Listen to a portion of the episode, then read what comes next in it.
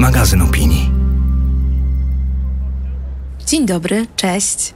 Z tej strony Zuza Kowalczyk i witam Was e, w ten, no nie da się ukryć, dziwny czas e, w podcaście Apropo, czyli podcastowej, rozwiniętej wersji felietonu Przypisy, który możecie znaleźć co miesiąc na ostatniej stronie miesięcznika Pismo Magazyn Opinii. I jak co miesiąc, e, i tym razem polecę Wam lektury, podcasty, filmy, które rozwijają w różne, mam nadzieję, choć trochę nieoczywiste strony przewodni temat najnowszego numeru pisma. Tym razem nagrywam dla Was e, wyjątkowo nie ze studia, ale z domu, trzymając się żelaznych reguł kwarantanny. I nie ukrywam, że nie mogę powstrzymać takiego lekkiego uśmiechu, gdy myślę o tym, jak bardzo profetyczny i trafiony w moment y, okazał się temat kwietniowego numeru pisma, a więc również mojego podcastu, e, czyli zdrowie. No bo jesteśmy obecnie w momencie, w którym znane przysłowie, które brzmi, gdy Chiny mają katar, kicha cały świat, no nabrało dosłownego znaczenia. Jest to przysłowie, które odnosi się co prawda do układów gospodarczych, no ale dziś pasuje jak ulał we wszystkich kontekstach, przede wszystkim zdrowotnych, ale przecież też gospodarczych.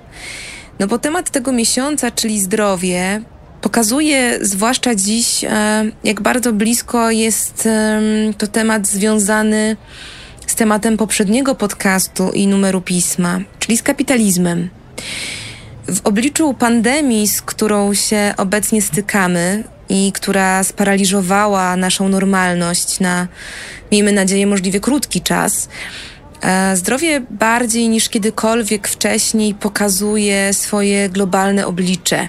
To, jak silnie jest ono uwiązane w siatkę powiązań, um, licznych zależności. I to masowe zagrożenie dla zdrowia weryfikuje chyba najbardziej dotkliwie i wyraźnie jak dotąd e, współczesny kapitalizm. I robi to naprawdę w brutalny sposób. Obnaża słabości kapitalizmu, czyli niepewność i taką no, niestabilność, na jaką skazała nas nie tylko epidemia, ale też no i powiedzmy to jakby otwarcie, no sam system, który w zderzeniu ze zdrowotnym kataklizmem okazał się po prostu szczególnie kruchy.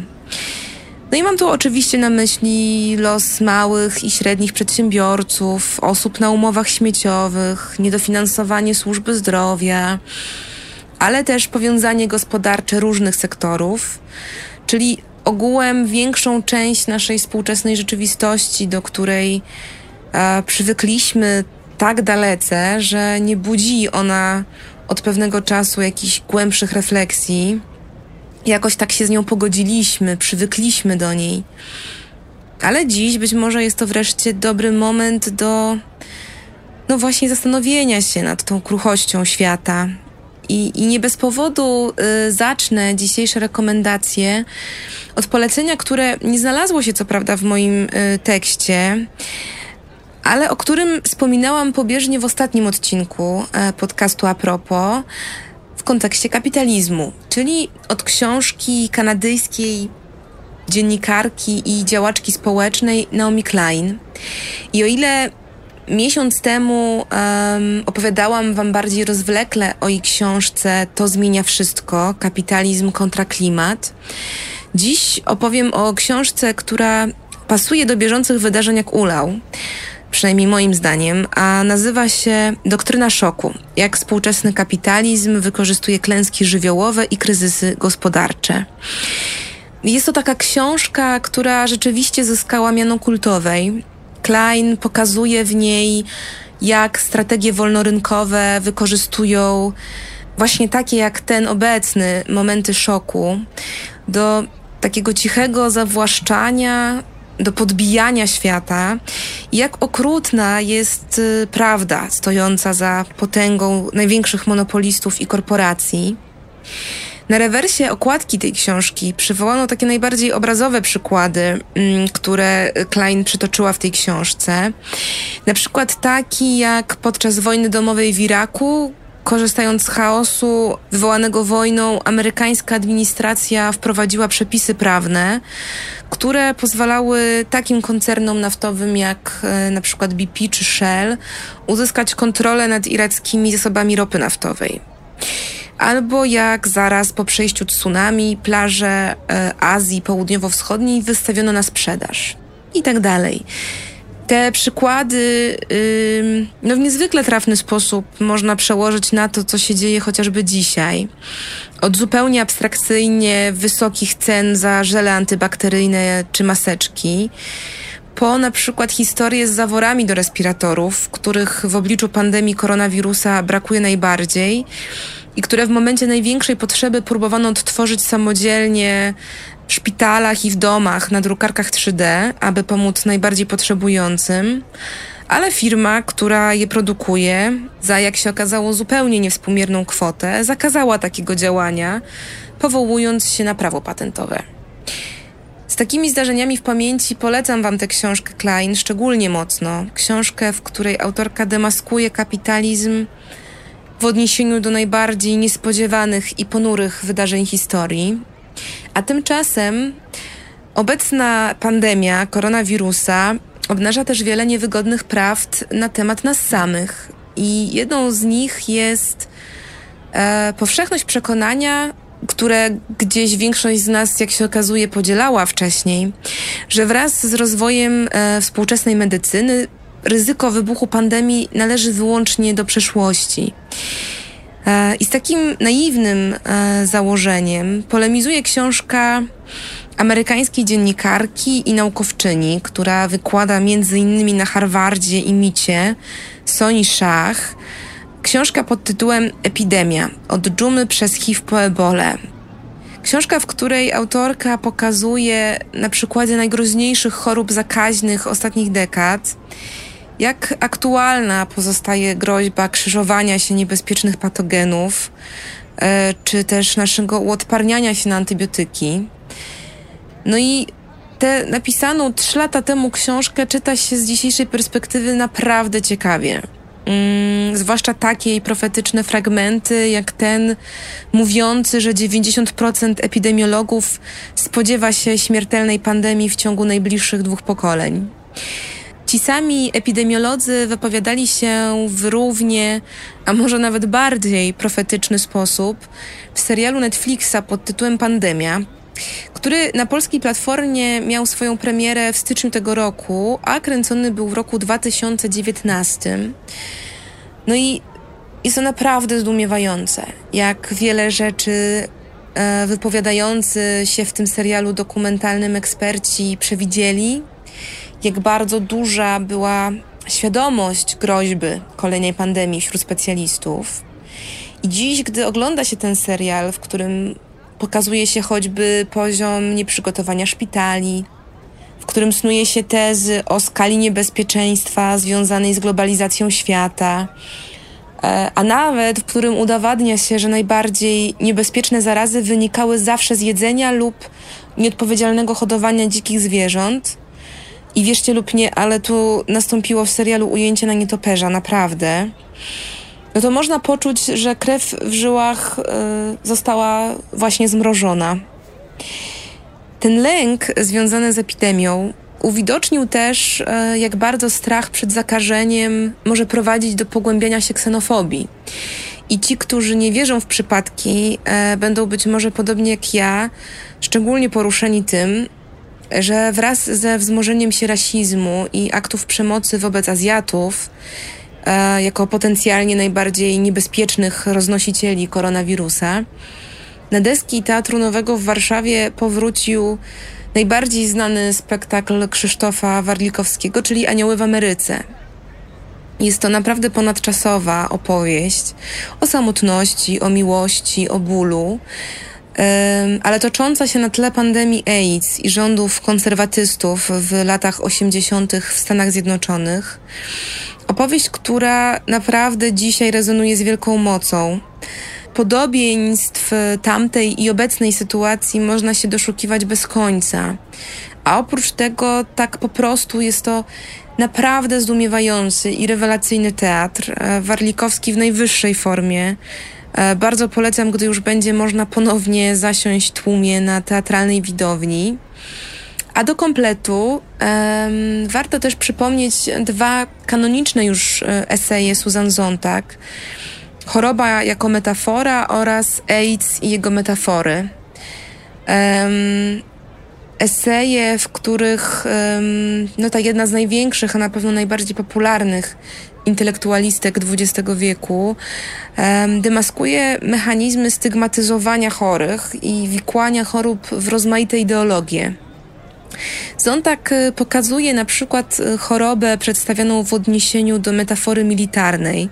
Taka metafora wojskowa sugeruje, że niektóre choroby postrzega się jako coś z zewnątrz, coś obcego, a jednocześnie e, pokazuje perspektywę, w której z chorobą walczy całe społeczeństwo, czyli metafora wojny jest przydatna też do pokazania takiej mobilizacji społecznej w walce z zarazą. I taka metaforyka, jak dowodzi Zontag, powoduje też stygmatyzację niektórych chorób, a przez to chorych. Istnieje na przykład stereotyp raka jako choroby ludzi stłumionych, pokonanych lub tych, którzy, i tutaj cytat, nie żyli naprawdę. Ale w czasach, gdy Zontag pisała ten esej, a więc w 1978 roku, z raka jako takiej choroby zła y, ciężar zdjęło AIDS.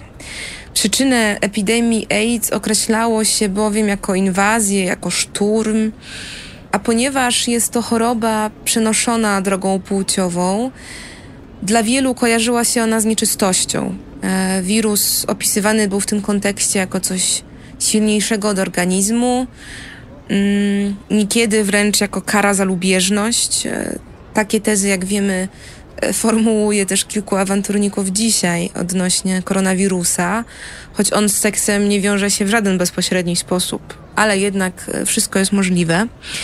Natomiast w takim rozumowaniu, jak to pokazane przez Zontag w odniesieniu do AIDS, winę za zachorowanie przypisuje się de facto samemu choremu. I choroba jest w tym rozumieniu wynikiem jakiegoś skandalicznego zachowania. E, choroba taka, e, no właśnie jak AIDS, ujawnia na przykład też tożsamość chorego, czyli na przykład przynależność do grupy tak zwanego wysokiego ryzyka. E, tożsamość, która bez tej choroby pozostałaby ukryta. No i Ząb tak pokazuje, jak choroby zakaźne kojarzone z nagannymi zachowaniami seksualnymi, y, nagannymi przez taką społeczną percepcję oczywiście, zawsze wywołują największy strach i prowokują jakieś absurdalne teorie o pozawenerycznych sposobach przenoszenia się choroby.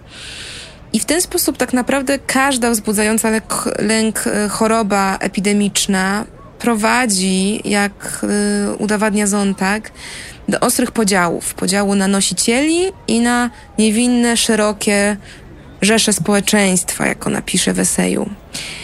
AIDS wzbudził w końcu taki sam lęk jak wcześniej syfilis, przede wszystkim przed skażeniem białych, heteroseksualnych mężczyzn, nie biorących narkotyków i nie utrzymujących kontaktów seksualnych z tymi, którzy je biorą. A więc y, w tym rozumieniu AIDS prześladuje niebezpiecznych obcych i było postrzegane jako choroba już jakoś naznaczonych. Podobieństw do bieżącej sytuacji można znaleźć wiele, no, począwszy od obwiniania najpierw Chińczyków, a później Włochów, czyli przerzucania na nich odpowiedzialności za rozniesienie się wirusa na taką skalę i tak dalej. A no, aktualność tej wielokontekstualnej refleksji Zontag jest naprawdę niezwykła. A do tej sytuacji, e, z którą obecnie się zmagamy, związanej z koronawirusem, e, najlepiej jednak przystaje tytuł książki amerykańskiego dziennikarza i profesora e, Massachusetts Institute of Technology Seta Mnukina Wirus paniki. I Um, choć Mnukin pisze pozornie wyłącznie o fobiach i mitach, jakie narosły wokół tematu szczepień w ostatnich latach, ale w rzeczywistości opowiada o problemie dużo bardziej uniwersalnym, czyli głównie o wpływie rozpowszechniania się fake newsów i pseudonauki na ludzi mm, i na ich postrzeganie rzeczywistości. Ale Mnukin też pisze o tym, jak bardzo niebezpiecznym narzędziem zarządzania ludźmi jest strach i ta refleksja w połączeniu z doktryną szoku Klein wydaje mi się dziś jakoś szczególnie ważna i potrzebna. Dziś, czyli wtedy, gdy właściwie główna oś sporu przebiega pomiędzy tym, jak nie panikować, ale jednocześnie nie lekceważyć ryzyka, jak być odpowiedzialnym społecznie, ale nie piętnującym innych. I jest to wyzwanie tym bardziej trudne, gdy mamy wszędzie tak gigantyczną dezinformację, gdy e, każdego dnia stykamy się z tak ogromną liczbą fake newsów i niezweryfikowanych informacji, które często mają przede wszystkim wzniecać panikę. Podobny temat, choć w nieco innym kontekście, e, podjął w swojej najnowszej książce również dziennikarz naukowy i filozof e, związany z Tygodnikiem Powszechnym Łukasz Lamża, którego tekst przeczytacie zresztą też w kwietniowym numerze pisma. A mówię tutaj o książce Światy równoległe, czego uczą nas płaskoziemcy, homeopaci i różdżkarze. E, jest to taka opowieść o teoriach spiskowych, o szarlatanach, o samozwańczych ekspertach, których, e, no właśnie, oddziaływanie na naszą współczesność jest e, o wiele szersze i bardziej groźne niż wielu z nas może się wydawać. Uważam, że książka Lamży to lektura obowiązkowa zarówno dla tych, którzy zastanawiają się, jak to właściwie jest z tymi szczepionkami, wysokimi dawkami witaminy C czy homeopatią, ale też dla tych, którzy nie rozumieją, skąd się biorą ci, co się zastanawiają. A ponieważ wybór zdrowotnych tematów, w których mamy niebezpieczne braki, e, na tym się nie kończy, Polecam absolutnie każdemu uzupełnienie w dwóch obszarach, których e, często ze zdrowiem nie kojarzymy, choć zdecydowanie powinniśmy. Pierwszym z nich jest e, podcast Hanny Zielińskiej, Dobry Seks, którego możecie posłuchać w aplikacji Tok FM. A jest to niezwykle mądry i potrzebny y, przykład nowoczesnej edukacji seksualnej.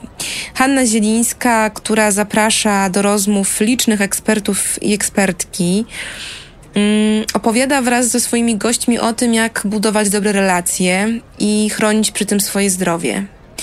Jest to więc podcast, y, który na te obecne czasy, w których z edukacją seksualną nie mamy się dobrze, jest jakoś szczególnie trafiony, a jak podkreślają wydawcy, jest to podcast dla wszystkich, e, bez względu na orientację seksualną czy tożsamość płciową. A drugim dopełnieniem w dziedzinie zdrowia, który rekomenduję Wam wszystkim, jest książka Agnieszki Jucewicz, Czując rozmowy o emocjach. Jest to zbiór wywiadów e, z uznanymi w środowisku psychologami i terapeutami oraz psycholożkami i terapeutkami, który zawiera zapis pytań, które większość z nas, e, tak przynajmniej myślę, gdzieś sobie po cichu zadaje o uczuciach, o związanych z nimi trudach, o tym, jak w ogóle dobrze ze sobą żyć i jak rozpoznawać trafnie swoje stany psychiczne. E, do kompletu mogę dorzucić polecenie, które możecie znaleźć łatwo w internecie, a są to wykłady słynnego psychoterapeuty Bogdana de Barbaro e, w połączeniu z filmem Pawła Łozińskiego, nawet nie wiesz jak bardzo cię kocham, filmem, który możecie obejrzeć za darmo na portalu ninateka.pl. No jest to solidny pakiet zachęcający do wglądu w siebie i lepszego rozumienia swoich lęków, obaw, trudności w życiu. Polecam, bo choć z oczywistych gdzieś względów e, takie zdarzenia jak e, epidemia koronawirusa zajmują dziś pierwsze strony gazet, najgroźniejszą pandemią XXI wieku pozostają nieleczone choroby psychiczne. I w tym temacie również e, powinniśmy jakoś tak czule zająć się swoim zdrowiem. E, chcę przy tym gdzieś mocno wierzyć w to, że ta trudna i pod wieloma względami tragiczna sytuacja, w jakiej się znaleźliśmy, obnaży jednak na nasz temat więcej dobra, gestów uprzejmości, solidarności społecznej niż zła. i że w tym nietypowym momencie każdy z nas znajdzie moment na to, by się zastanowić nad e, światem, nad e, swoim życiem, nad tym, jak dalej to życie mądrze i zdrowo żyć dla siebie, dla innych, dla planety. E, I tego właśnie zarówno sobie, jak i Wam bardzo życzę. Trzymajcie się zdrowo.